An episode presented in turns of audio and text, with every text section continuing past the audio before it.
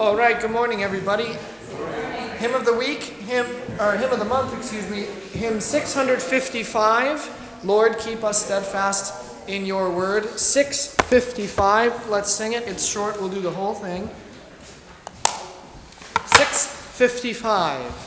655.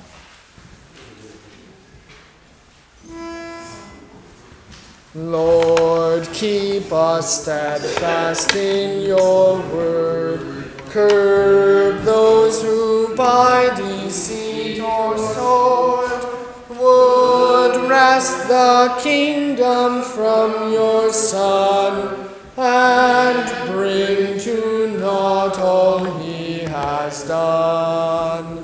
Lord Jesus Christ, your power make known. For you are Lord of lords alone. Defend your holy church that we may sing your praise eternally. O Comforter of priceless word, send peace and unity on earth. Support us in our final strife and lead us out of death to life. Let us pray. Lord Jesus Christ, Son of the living God, have mercy upon us sinners. Amen. Again, we pray, Lord, we implore you, grant your people grace to withstand the temptations of the devil and with pure hearts and minds to follow you, the only God. Through Jesus Christ, your Son, our Lord, who lives and reigns with you and the Holy Spirit, one God, now and forever. Amen. Okay, the congregation at prayer. The verse of the week is from the book of Isaiah, chapter 53. Isaiah 53 5. Let's speak this together. But he was wounded for our transgressions, he was bruised for our iniquities. The chastisement for our peace was upon him, and by his stripes we are healed. Okay, Isaiah 53 5. This is about the uh, what they call the suffering servant. So in your Bible, if you open it up, it'll often say the suffering servant. Of course, who is the suffering servant? Christ. It is Christ, yes. So he is wounded, he is bruised, and um, he has stripes. Now, what does this all point to? Wounding, bruising, and the stripes. Yeah. Yeah, it's all about the death. It's all about the cross of Christ. And particularly here, he was bruised. What does that make you think of? Bruised. Beatings that he took before. Not about, well, yes, but think back to the first book of the Bible, the word bruised. Yes, Genesis 3:15, the proto-evangelion, the first gospel, the seed of the woman, he will crush the serpent's head and the serpent will bruise his heel. Here it is. He is bruised for our iniquities. Okay? And uh, I also want to say this, the chastisement, what is chastisement? Get in trouble, someone chastise you. Yeah, it's- It's getting in trouble. Punishment is the, the one word answer. And uh, the chastisement then is from who? There's a chastisement for our sins. There is something that we owe. And this is the, it's sort of a trick question. Who do we owe it to? There's not, the thing is, there's not just one right answer here. There's, in my estimate, there are three. The first is to the Father. There is a chastisement. The Father cannot abide sin. So the second is to the devil, who owns you and who stands before God and accuses you to God. And the third one is the law, because even God Himself eh, must abide by the law. So when the law says that sinners must die, God says, Yes, sinners do have to die. My hands are tied. Sinners must die. But the chastisement for the sinners will not be upon them, it will be upon him. That peace is made in Christ. This is really great, this peace, because, uh, or this word peace, because it should remind you of Luther's hymn setting of the Nunc Dimittis. Um, because he says, Peace with God once more is made. Now thank we all our God. Bum bum ba dum bum bum bum ba dum bum bum bum bum. Hey. Bum bum bum bum bum bum. Peace with God once more is made. Oh Lord have mercy. Okay. Uh, uh, maybe I'm getting two different hymns mixed up, but you're getting you're getting the point. Peace with God once more is made. The chastisement is given. It is paid it is received by Christ, and that merits peace. And all of this brings us healing. And uh, healing is found then in, notice all of this. Where do you get a wound? Where do you get a bruise? Where do you receive stripes? What kind of language is this? Where do you get a bruise? In what kind of a thing are you wounded? In the flesh. It's your body. You don't get bruised and then look and say, look at that bruise over there. That's the one I got. It's not an item that you acquire, it's a mark of the flesh. Wounds are in the flesh. The stripes are on the flesh. The bruising is in the flesh. By his stripes you are healed. By all of this, in the flesh of Jesus Christ, you have peace and healing. Okay, let's speak this again. But he was wounded for our transgressions, he was bruised for our iniquities. The chastisement for our peace was upon him, and by his stripes we are healed. Okay, the Catechism. Uh, second article of the Creed. What is the second article? And I believe in Jesus Christ, his only Son, our Lord who was conceived by the Holy Spirit, born of the Virgin Mary, suffered under Pontius Pilate, was crucified, died, and was buried. He descended into hell. The third day he rose again from the dead. He ascended into heaven and sits at the right hand of God the Father Almighty. From whence he will come to judge the living and the dead. What does this mean? He redeemed me that I may be his own and live under him in his kingdom and serve him in everlasting righteousness, innocence, and blessedness, just as he is risen from the dead, lives, and reigns to all eternity. This is most. This final piece of the explanation for the second article answers the question what is the purpose of your redemption? It's all fine and dandy to say, Jesus died for my sins and he purchased and won me with his holy, innocent, precious blood and his suffering and death. But then the question is this why did he do that? And to what end? That we might live with him eternally. Well, yes, and it's all here. So that I may be his own. Uh, sin is the removal, it's the separation if you have sin, you cannot be with God because sin and the holiness of God cannot cohabitate. They cannot be together. So you must have the forgiveness of sins, you must have redemption in order to be with God. So that you may be his own, that your sins might be forgiven, and live under him, under him as his children, as his dearly beloved. That's why we begin the service, dearly beloved. Uh, in his kingdom and serve him. God wants you to serve him, but serving him is not what you think it is. And being bound to service, uh, the service of Christ is not a restriction of your freedom.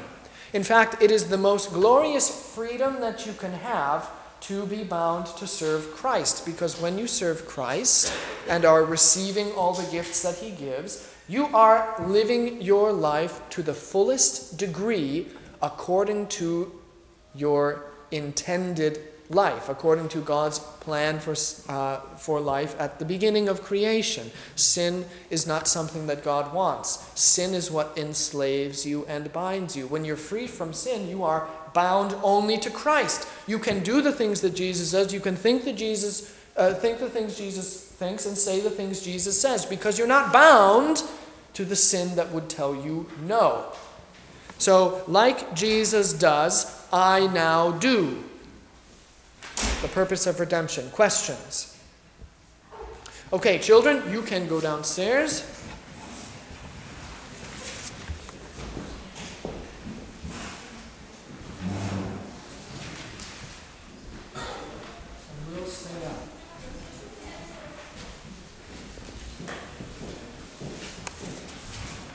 Okay.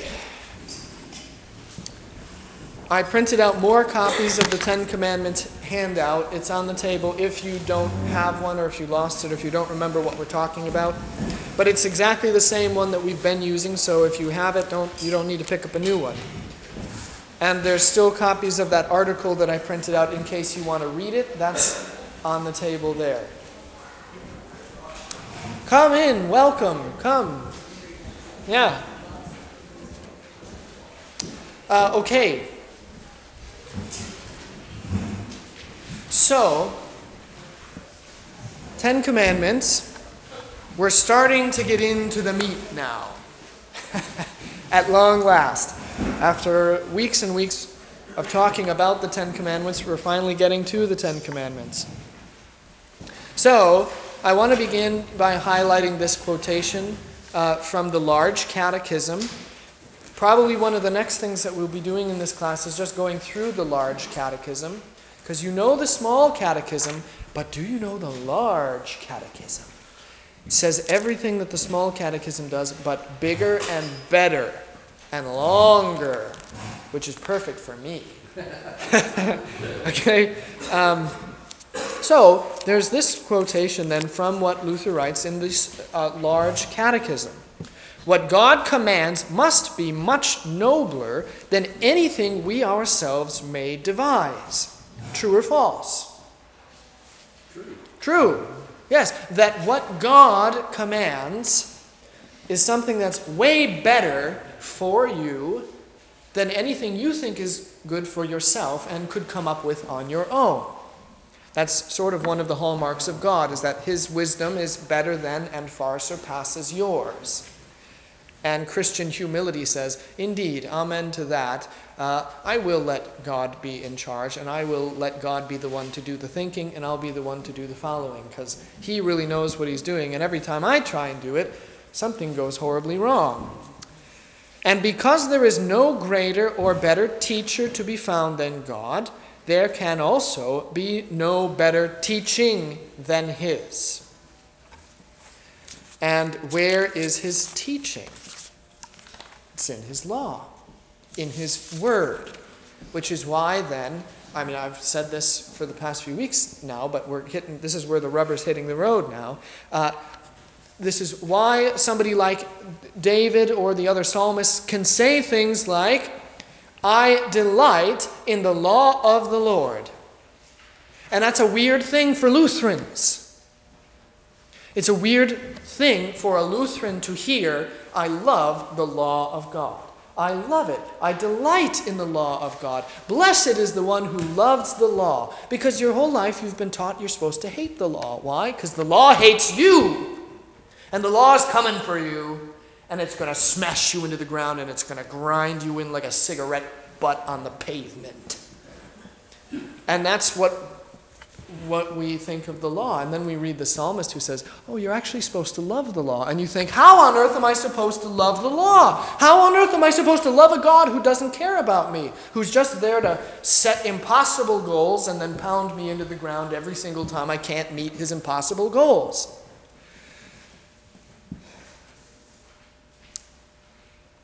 Not to burst your bubble, but as with many things, the Ten Commandments aren't about you.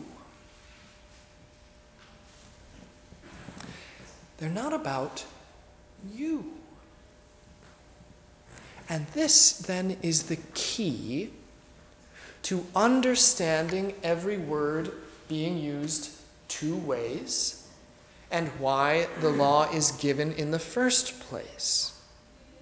Because it's all about God for you and the good things that God wants you to have and the good that He wants to do for you and on behalf of you.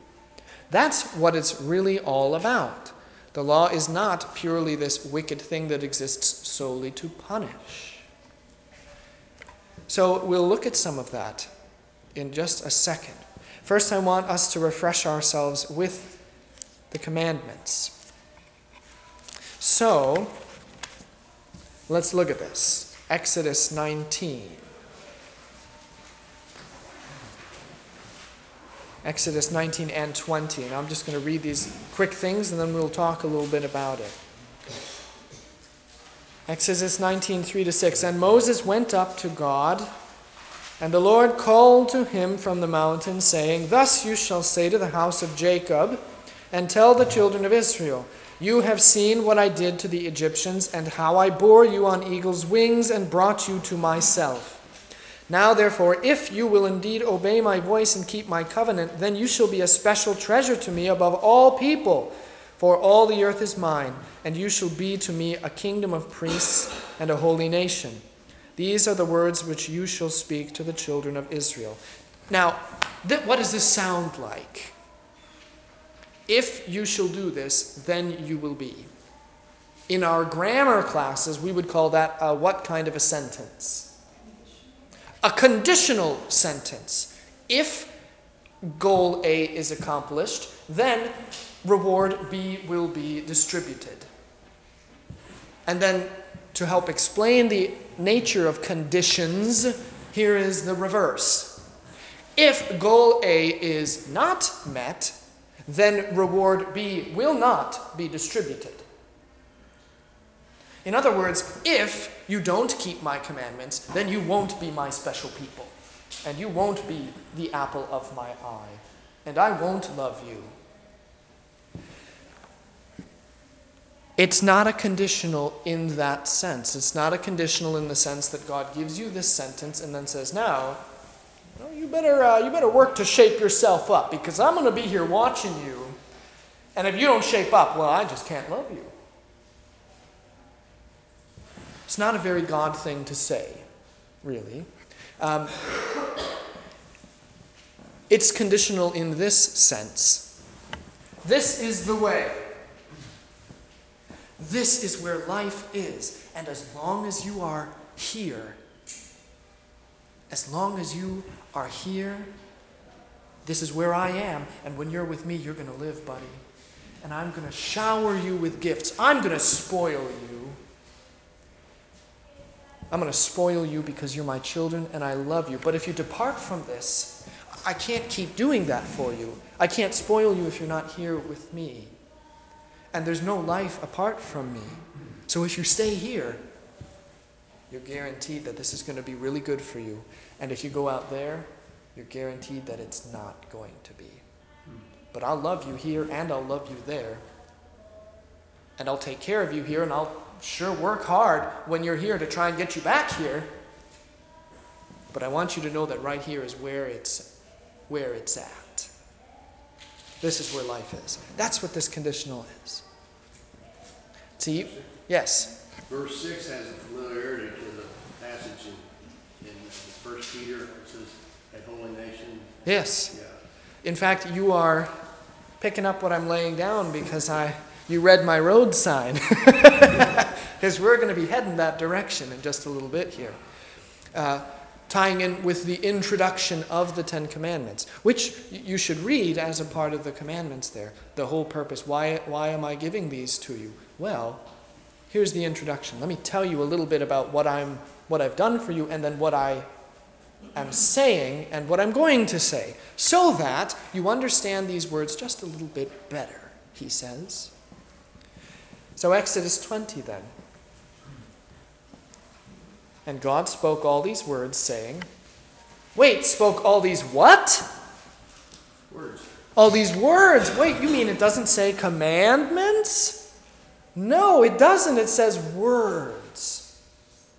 But your editors put in commandments. Step number one in understanding that there is a positive side to the law is realizing that the theology of your editors is not the theology of Scripture. Just because it says the Ten Commandments, and it's commonly almost shorthand referred to as, oh, the Ten Commandments, even in the Catechism, the Ten Commandments, uh, that doesn't mean that they are simply commands. They are words. And where is life to be found? In the Word of God. And remember this too when Jesus gets up in the morning and goes to the bathroom to brush his teeth, he looks in the mirror and he sees the Ten Commandments. The Ten Commandments are the reflection of Jesus, they are the nature and the character of God. And the Beatitudes are his job description.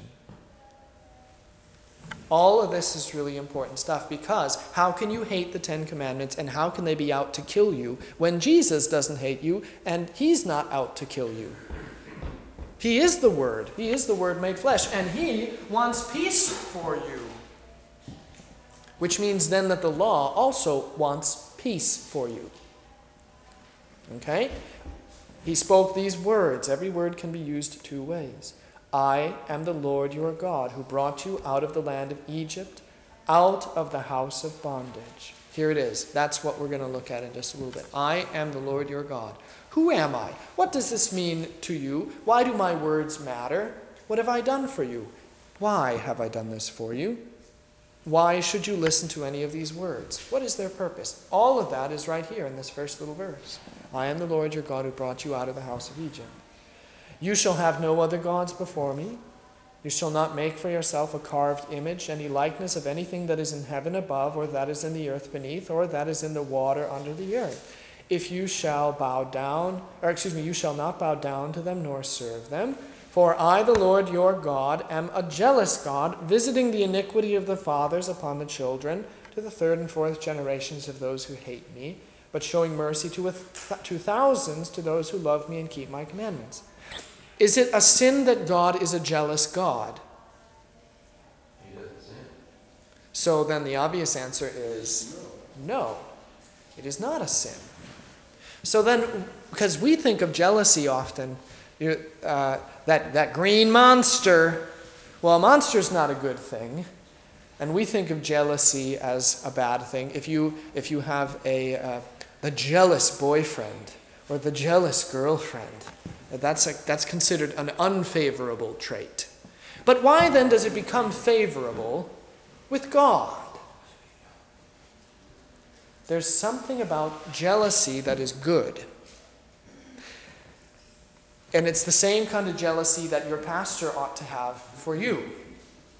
And this is a concrete example. If you want to leave this congregation and say, go to the Methodist church or the Baptist church or a non denominational church, I can't stop you.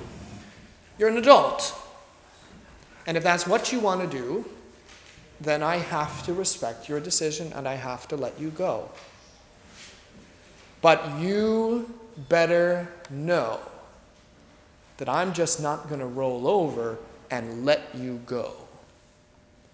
I'm going to sit down with you and I'm going to talk to you, not to punish you and tell you, you don't you realize what you're doing, you damn dirty rotten sinner? Why do you want to go there?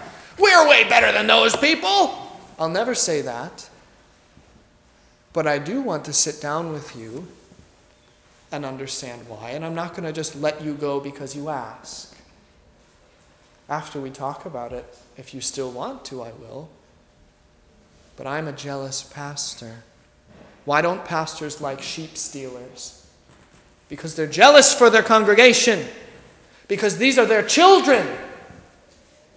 Because I am a father to you all. I don't say dear children when I preach just to be cute the, just as the father is the, the spiritual head of his household, as he is the father of his household, so too then is the pastor the spiritual head and the father of all of you. Which is why it's okay if you ever want to call your pastor father. People call me father all the time, and I don't ever correct them. Because it's true, theologically speaking. So I am jealous for you. Why? Then the deeper reason for why I'm jealous for you isn't about membership statistics or rosters or offering money. It goes deeper than that. Firstly, because I want you to have it's yeah, exactly, it's love. I want you to have what's good for you. And I know where that is. And now you may not like me, you may hate my guts. I really couldn't care any less, honestly. People have hated my guts before, and I've been called every bad name in the book. Just bounces right off me. But what you can't hate is your Lord. And what you can't hate is the good things that you know your Lord wants for you. I'm just here as a steward. I'm just here to give you the things that Jesus knows are good for you. But I also know with Jesus that they're good for you, and I want to take care of you. And it's hard. Any parent understands this that it is hard when your children don't want your love. When your children do not want you to take care of them, when you try and try and try and try, and they keep pushing you away. Listen up, Brian. Your parents love you. Even when they punish you, they do it because they love you. It hurts them more than it hurts you. okay? Uh, yeah. Well, so um, to see the love that is spurned. You're jealous for that child. I'm jealous for this congregation. The Lord is jealous for his flock because he knows where life is to be found. And when you start walking away and spurning that love and trying to go someplace else, you're not going to find it, but you won't listen. That's the problem. You're the 16 year old kid who thinks he knows everything and doesn't listen to his parents.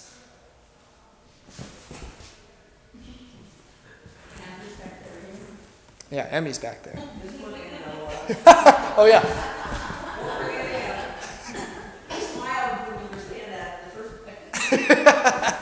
Bruce. Pastor, on what you just said about if someone came to you and says, I'm going to go to this church and go to another church. And I've known some families, uh, you might say for a long time, and it seems like they have, in lack of a better word, tried every church in town. Sure. And most times, if you talk to them about that, well, it, it seems like it's more of a social deal than based on the message that they receive at that church. Sure. So and so goes there, and we have such a good time, da da da and that. And then a few years down the road, and they're going to another one, and then sometime they're going out of town. Mm-hmm. And to me, they're not focusing on the reason for going to church, Sure. more of a social thing. So if, I'll give myself an example, if I come to you and I told you, well, some people in here are so boring now, I'm gonna go down to St. Joe this church, they do this, they do this and that. What would your response to that be? Well, that's a good question. luck? You'd want to know if it was a Lutheran church. Well, see, my first red flag in a, quest- in a statement like that is they do such and such. Okay, what is the such and such that they do that makes them so much better than what Jesus does for you here? But are they even eh. going to listen? Well, they might not. Yeah, but honestly, if a person doesn't feel like they're being fed, shouldn't they go elsewhere? You should look to the place where you're being fed, but you also shouldn't look at being fed as something that is quantified by your own feelings and your own experiences. If you have to take a, a quick step back outside of yourself for a second and think about what the church is here to do and what Christ is there to do for you. Is Christ feeding you with his word? Well, yeah. Is he giving you his body and his blood? Well, yeah. Is he forgiving your sins? Well, yeah. Is he baptizing? Yeah. Is he making you return to your baptism? Yes. Well, then, are you being fed? You don't have to agree with everything that is preached. So you don't have to get anything out of the sermon to. I'm not saying that you shouldn't get things out of a sermon. I'm mostly just saying you should, if your first gut reaction is, well, I gotta leave, then you need to take a step back and, and uh, work towards finding reasons to stay because leaving a church should never be that easy of a decision. Now, there are going to be times when what is preached isn't going to hit you the way that you want. Or sometimes a sermon isn't going to be the greatest sermon in the world. Or it's going to be kind of boring. But guess what? There's a whole lot else that's going to protect you from that sermon. If you don't like what I'm saying, if you don't want to listen to a sermon, if you're bored and you're tired and you're, you're going in and out and you don't really understand, well, then look at the stained glass windows. You'll get a picture lesson instead. Look at the text of the hymns that you're singing for that day. Well, you get a lesson right there, a whole nother sermon. Look, I'm going to preach a bad sermon every now and then, and probably more times than not. That's just how it goes. I'm just a man. But Jesus will never give you a bad supper. You might sing a hymn or two that you don't care for, but Jesus will never give you a bad supper. Jesus is never going to screw up forgiving your sins. So, what does it really mean to be fed? Now, the other thing is that you have to look at what's being taught, too. And if what is being taught is something that is blatantly against Scripture, you don't just leave, you go and you talk about it. So, if I'm, I've said this before, you have to judge. Never accept anything that people say just because they say it. Don't even accept it just because they have the authority to say it especially when it comes to Scripture. I could take everything that my seminary professors have told me at face value, and then I wouldn't know how to think for myself, and I wouldn't have an opinion on anything, and I'd be more confused than I ever was before because a lot of them have differing opinions about what things mean.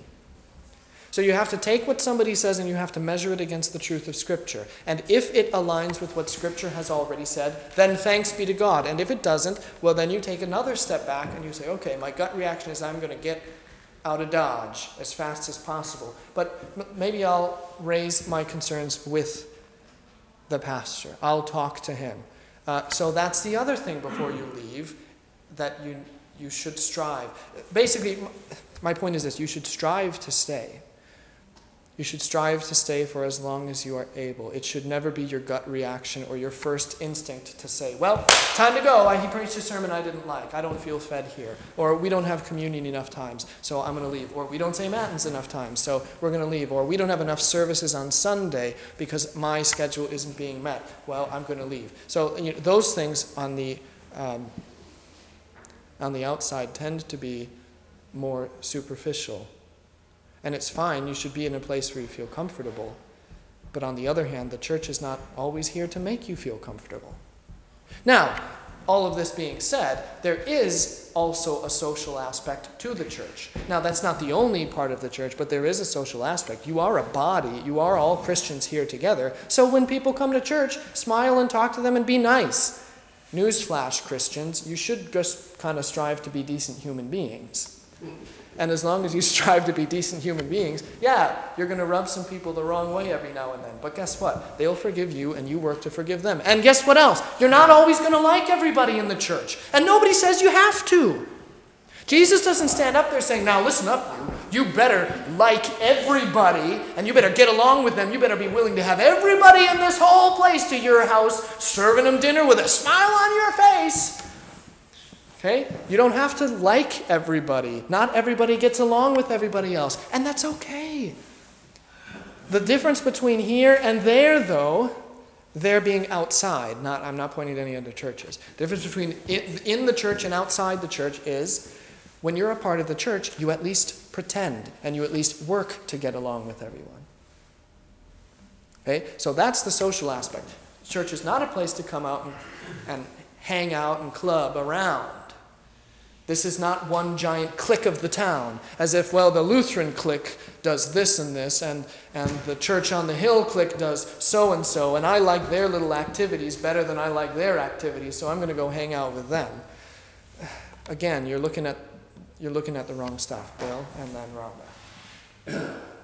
I have two brief anecdotes that apply to what you said there. One was, if, if you disagree with something or you don't understand something the pastor says, I asked Pastor Lowmaster one time, I said, so then people come to see you later in the week or in the af- Sunday afternoon or whatever, and he said, oh no, right at the back door of the church when I'm shaking hands, or front door, whatever you want to call it, as they are exiting the service, he said, mm-hmm. and I think that particularly Lutheran is that people, I shouldn't say buttonhole the pastor, but they ask for a clarification, right, he says, that they don't come back later, they want to know right now.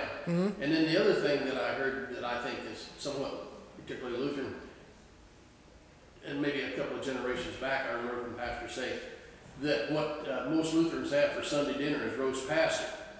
Being,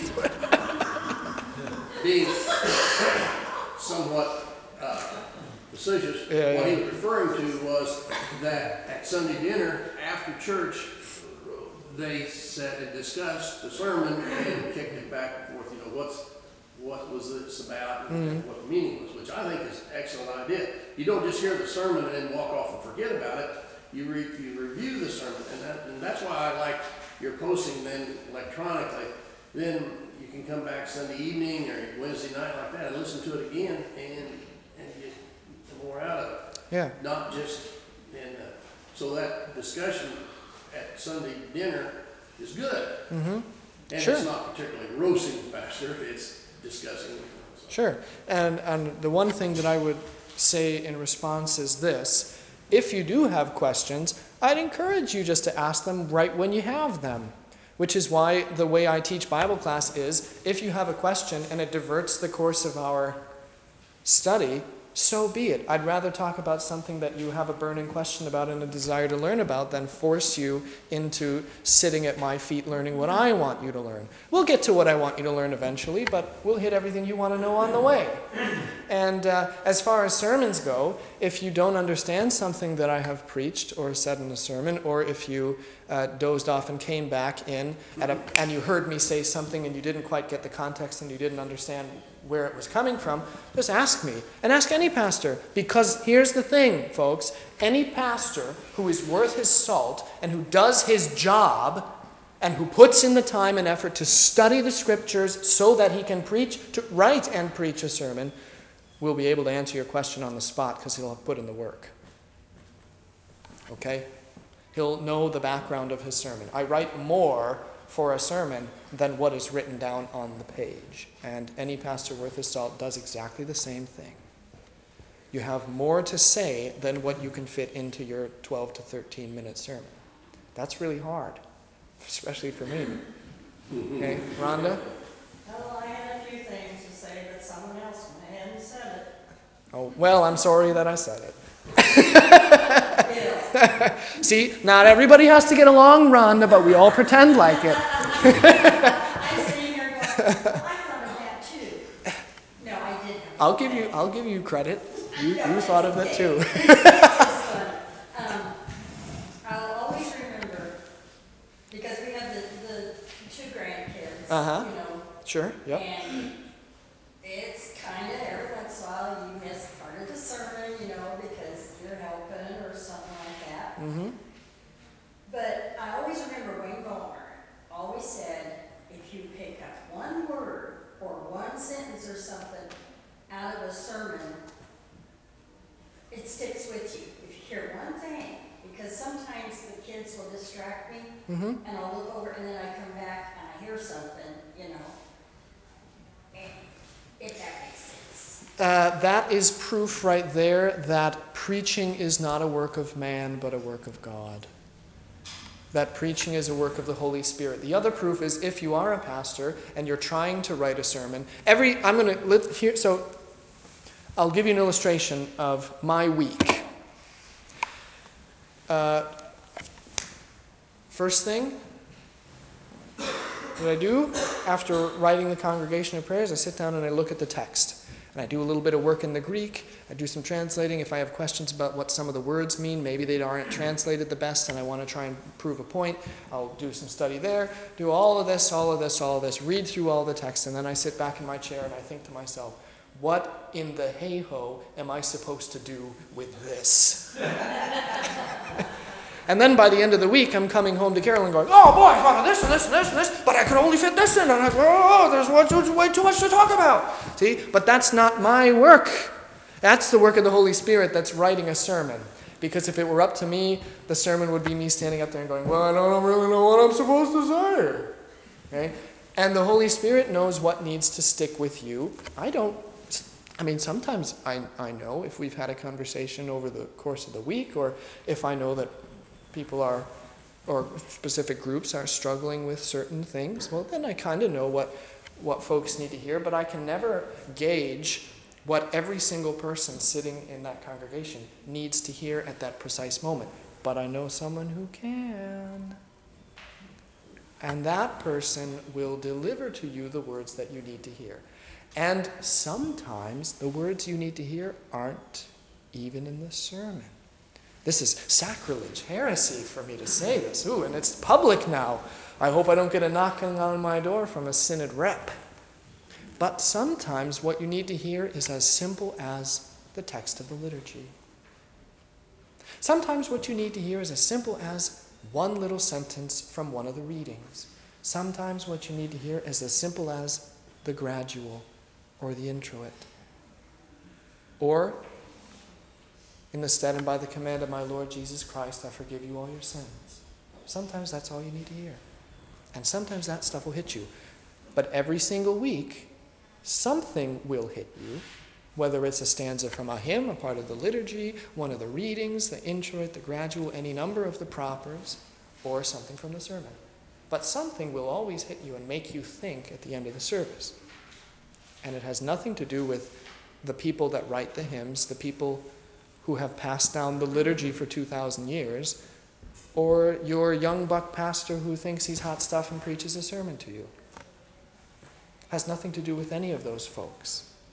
What It's all I about- think is cool is when you're, like, you have grandkids and they're coloring or whatever, and so you're kind of paying attention to them. Mm-hmm. And you think they're just totally oblivious, and they'll look up at you and they'll repeat like four or five words that you just said, and you're like, oh, they do listen. Yeah. They are little sponges, and I, I'm always impressed and often put to shame by their ability to comprehend and learn. Nancy. Back in the old days, when this, the men and the women were separated, Mm-hmm. then the men had to teach whatever they heard to the family. And if it was Sunday dinner and Uncle Joe and Grandpa and so-and-so and so-and-so was there discussing things, the women didn't always have a chance to even hear that because of the kids. They were trying to keep them fed and occupied. Mm-hmm. So they didn't always get to hear, it, you know, study like the men were studying. Sure. What your service was. Sure. Well, and that's another place where what the liturgy does is it protects you. The liturgy, the liturgy is like a bulletproof vest, and it protects you from so many things. It protects you from bad pastors, from bad preaching, from bad hymns, from your own thoughts, from your own inability to pay attention, because you'll always come back and there's always that framework. So you're always going to get something, and every week the liturgy is, the ordinaries of the liturgy stay the same, but the propers change to focus on what's important for that day. So the hymns change, the introit changes, the gradual changes, the readings, all of that changes because every day is a new day in a part of this cyclical church year. Rhonda. Well, back to like what Marla said, Mm-hmm. and I even called you and told you about this. Yeah. Children, you'd be surprised what they soak up, Mm-hmm. because one time Jordan was holding Emily, and Emily was doing something on her forehead. And Jordan said, what are you doing? She goes, I'm doing what pastor does when I, when we go up front. So, uh, she was four at the time, a four-year-old Yeah. getting something every time I notice when she's up there and you do that, she does not move. Mm-hmm. Have you noticed that? I have, yes. You know, she looks right at you and she stands right there. I'll tell you. I'll tell you one thing. It doesn't matter if they do move because I don't let go till it's done. so, little Yeah, sometimes sometimes James and little Grant Kent, those are the two. Yeah. They'll kind of look and then you better believe my hand's still glued there because once that sign of the cross gets started, boy, it's going to finish. I don't care what direction they're looking. That's going to be there. They soak it up. They pay attention to more than you think they are. And even if they're sitting there coloring, this is why I keep, it's not about you, and, and faith isn't about rational comprehension. It's not like you have to think about, well, do I understand these things? Have I thought enough about this? Do I know enough of these? That's not the point of faith. Faith isn't this data dump, it's not an intellectual assent to whatever grouping of teachings you've been given that you have to sit back and think like a philosopher. Oh, yes, oh, well, now I understand this, so I'll take this. We'll put this inside my memory bank, and now I'm just this much holier because I and this much more faith. Uh, it, that's not about it at all. The faith, the faith of the Christian life is about the Word of God working on you and the word will work on you whether you understand it or not. The creed, well, I don't believe in the virgin birth. Well, just keep saying the creed, and someday you will. Not because of your own intellectual assent, but because the words of the creed will work on you. The word of God is powerful and it is transformative, and uh, it works especially well on little sponges who don't know that they're supposed to be thinking about that kind of stuff and, and considering it and parsing it out. It works so well on those little ones because it hits them and they just kind of sit back and go, huh. And they will often come to you later in the week to ask you questions because they ruminate, which is what every Christian. Look, you have so much to learn from kids. Honestly, when Jesus uses children as his examples, you should listen to what he has to say because, in many ways, children are the icons of faith. Children ruminate in a way that adults don't. An adult thinks about something and goes, okay, well, that's interesting. I will put it back on the shelf and do something else.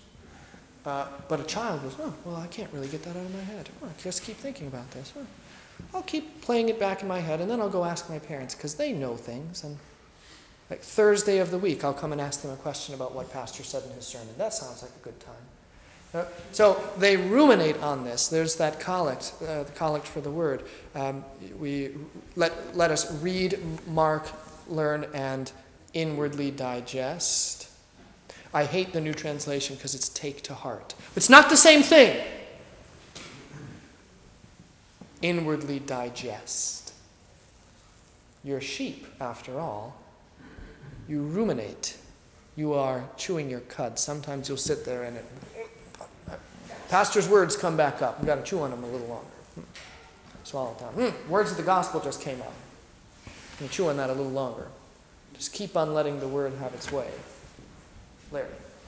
What I think the world around here believes is we as Lutherans are so ingrained into the Bible and we think law maybe gospel where the world elsewhere thinks gospel, rah, rah, rah, let's go get things done. And then maybe let's let a little law in there to kind of get you that direction. Or they will say, law, law, law, law, law, you don't need the forgiveness of sins. Now it's time for you better shape up.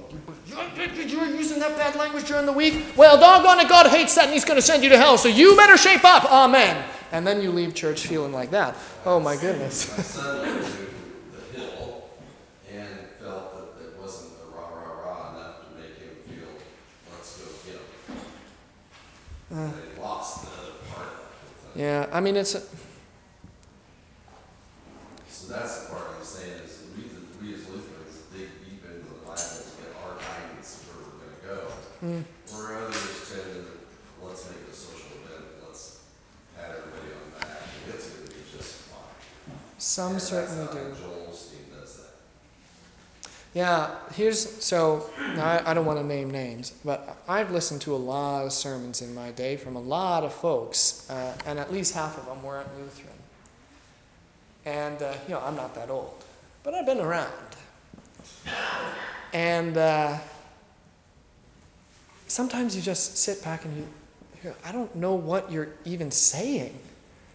It's, a, it's like a string of moral platitudes, and if you took each one individually, you could think about it and ruminate on it and go, yes, that's worth something. But then it's like this never ending train and they keep adding cars on and cars on and cars on. And it sounds really good, but it's like eating a steady diet of cotton candy. It's not going to sustain you, and sooner or later you're going to get sick. Uh, this is why when you come here, Jesus is going to feed you a steak. You don't have to live on cotton candy. It's, it's difficult to say more with less words. It is. I, I have a pastor friend, and he he has a PhD, and his whole PhD thesis was the gospel in five words or less. Some, it was something to that effect. Simple explanations of the faith, and he talked all about this. What is faith? How do you define faith in five words or less? And he gets they get vicars every year at his church, and he always tells them, uh, if you can't say it in five words or less, don't bother saying it. You have to be able to think about large, grand theological topics and explain them in five words or less. You can't be a university philosophy professor standing up in front of your congregation and trying to steer everybody and lead them all, have them follow you when you're talking way above their heads and explaining the faith in a, in a manner that's more complicated than it needs to be. Yes. John three sixteen. Yeah. A little more than five words, but not very many. Yeah, a little more than five words. But that's right. So what is the gospel then? See, this is this is one word. I can tell you what the gospel is in one word. The gospel is touch. Touch. touch. And in particular, if I want to use three words, it is the touch of Jesus. Touch of Jesus. Oh. Yeah, the it is the quote touch of Jesus. Thank you for counting. The V, the V, yeah, the V is not included in the count. Touch of Jesus. It is touch, touch of Jesus. Okay, the word upon your ears. That's little sound waves that come and they hit your ear. They hit you. The word, and I love that the image of this is just acoustics that the that the waves travel through the ear and they and they hit your drum and it resonates and then that sends the signals to your brain and but the, the, you can think of the word almost as this concrete thing that's actually hitting you that it isn't just this disembodied concept that somebody stands up and talks into thin air and you hear and understand. No the words are coming at you and they're hitting you or they're washing over you. Oh oh words words. T- i'm being touched even just by the word. So the spirit comes and delivers the words to you and even there there is the touch. This is why jesus breathes. Jesus breathes on his disciples. And um, it's it's not about jesus sharing his morning breath. It's not like he stands in front of them and says nothing and just goes, Now that I've expelled air upon you, let me talk at you. It's not that at all. It's all about the word. How do you talk? Brian, we talked about this in midweek. How do you talk? What do you need to talk? You need air to talk. The ruach, the breath, the wind of the Spirit. The word is delivered via air. When Jesus breathes, he breathes with words. The Holy Spirit will be upon you. As you as I have forgiven your sins, you forgive others. It's all about the word, the breath, the wind. It's all about the word and the spirit. The touch of Jesus in body and in blood. The touch of Jesus in a washing of renewal and rebirth of the Holy Spirit, whom he has poured out on you generously. All of this, that's the gospel. Pentecost was the breath of God. hmm Yeah, the ruach. The psyche is the Greek, like psyche, your soul. Uh, the breath of the Spirit. Uh, there is the breathing of the Spirit, and then the tongues of flame appear, and it's all about the Word. The Spirit comes as the breath of God. Think about, and, and this is, you know, I don't want to commit Trinitarian heresy, which I'm about to do. Um, so take this with a grain of salt, okay? But you look at the person of the Trinity, and uh, here is the Father, right? The Father is the will. And God said. Well, what two other components do you need in order for the will to speak? You need first, what is the thing that's going to be spoken, which is a a word. Wow, what a novel concept. The Word was in the beginning with God, and the Word took on flesh. So there it is, the will of the Father. And you hear that, you see that phrase, the will of God, the will of the Father. I do my Father's will. Okay, the will, there is the Word, and then what carries the Word? The breath. The Spirit is the Ruach. That's the Hebrew for breath or wind. Wind and breath are the same. Now, if you think about it, conceptually, they aren't. Wind is a, a, a, weather phenomena, and the breath is the thing that you take in, but it's all the same word breathing and wind, the blowing of the Spirit, the carrying of the Word. Remember, the Holy Spirit never functions. Um, well, no, no one in the Trinity functions independently. It's all, everything is a Trinitarian act, always. Uh, and what the Holy Spirit does is, who does he point to, Brian? We talked about this in midweek too. Who does the Holy Spirit always point to? Correct. The Holy Spirit, his only job is to go, hey, hey, hey, look at this guy. Look at this guy. Come with me. Go to this guy. He says some really great words. He offers some pretty great gifts. Come on over. Come on over. It's like he's Jesus' hype man. Hey, yeah, that guy's, oh, right, mm-hmm, yeah, listen to what he has to say. That's the Holy Spirit, always leading, guiding, pointing, directing you to Jesus, wherever Jesus is found, in word, in water, in body, and in blood. The Spirit directs you. Uh, but the Spirit is the breath of God, the breathing of God, the breath of life into man.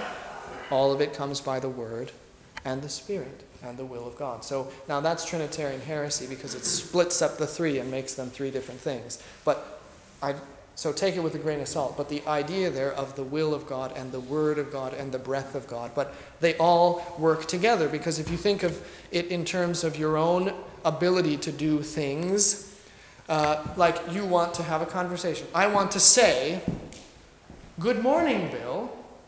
So if you break down that fraction of a fraction of a second in your brain and look at the tasks that need to be accomplished. First, I have to have the will that says, I am going to say good morning to Bill. And then I have to know the words that I'm going to use to say good morning to Bill are, quote, good morning, Bill. And then you have to have the air to say, good morning, Bill. But all of those things happen in a split second like that, but it takes all of those different components in order to do something even as simple as to say, Good morning, Bill. That's the, like the working of the Trinity. All of these things working together, non independently. Word is never independent from the breath. The breath and the word are never independent from the will. Are you following? Okay. Yeah, well, I, far away from where we started. yeah, okay. Now,